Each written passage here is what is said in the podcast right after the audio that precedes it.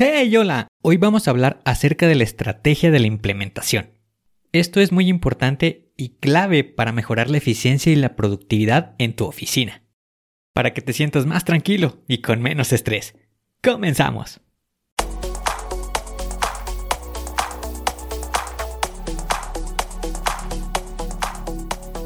Bienvenido a Planea y Organiza.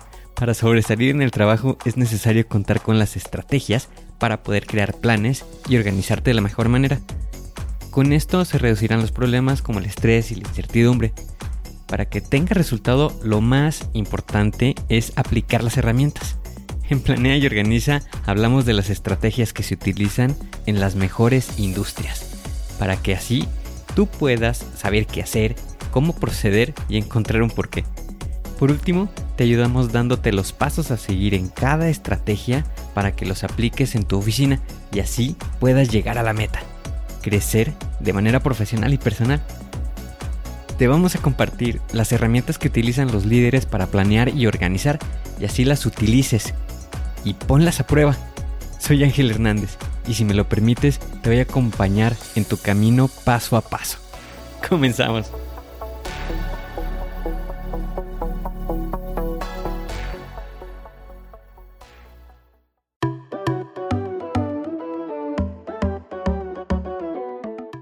Uno de los puntos más importantes en un trabajo, en una oficina o en la industria es la de implementar actividades. Imagina que te encuentras en tu lugar de trabajo, se acerca tu jefe y te solicita que implementes una actividad a un equipo de trabajo. Esto es porque ya conoces la actividad y eres un experto. Sin embargo, no cuentas con una estrategia y entonces no sabes los pasos para realizar una implementación. Por tal situación te comienzas a preguntar, bueno, ¿y cómo le hago? ¿Cómo le puedo hacer para que la implementación sea efectiva? Y entiendo ese sentimiento, esas dudas que le llegan a uno, y eso es porque en alguna ocasión me asignaron una nueva responsabilidad, por lo que tuve que implementar la actividad en otra área de trabajo. Es por eso que te voy a hablar acerca de los 6 pasos que puedes seguir para realizar una implementación efectiva.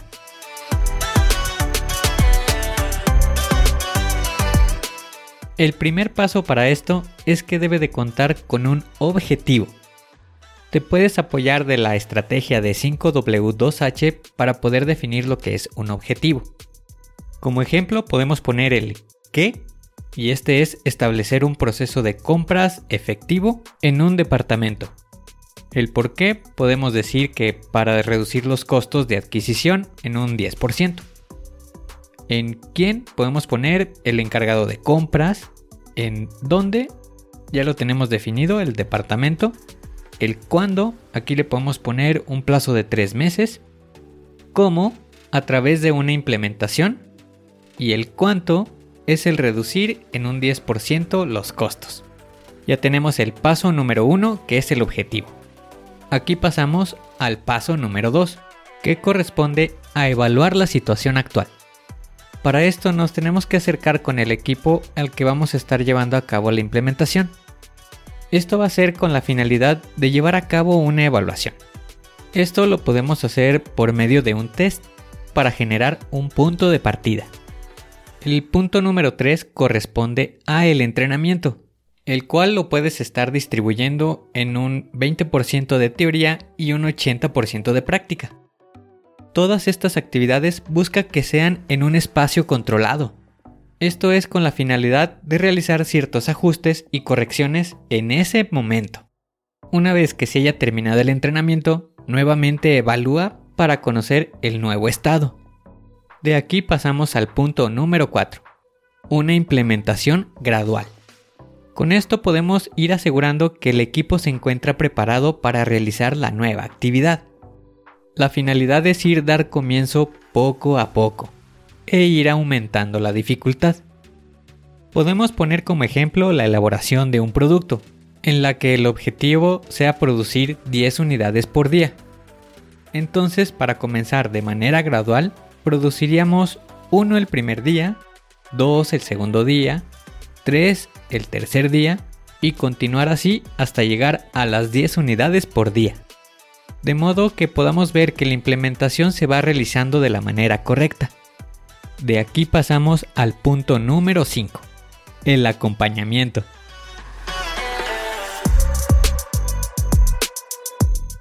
Esto quiere decir que durante la implementación que se da de manera gradual, estemos al pendiente, que confirmemos que el equipo está realizando el trabajo de la manera correcta. No vayas a quedarte en el paso número 3 nada más con el entrenamiento. Acompaña al equipo. Esto significa que alguien debe de estar disponible para que los pueda ayudar y resolver cualquier problema que pueda surgir. Esto es importante porque también estará haciendo que se sientan apoyados y motivados durante el proceso.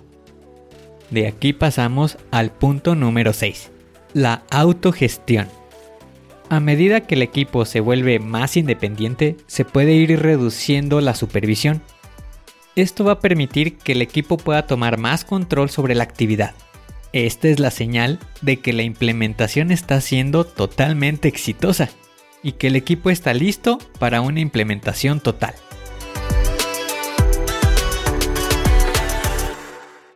Con esto ya tienes un mapa que puedes seguir para estar realizando la implementación de una actividad y el estar asegurando que se realice de la manera correcta.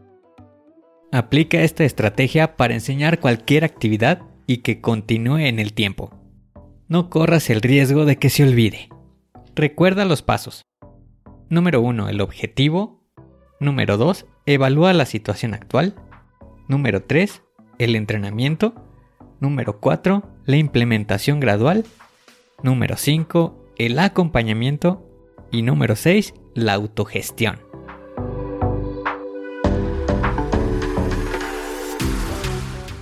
Hoy tienes la oportunidad de hacer un plan, de poder organizarte y de ser mejor suscríbete al podcast y deja 5 estrellas.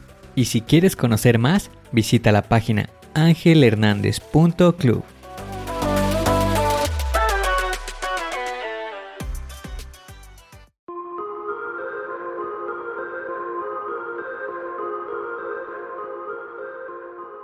¿Y ahora qué sigue?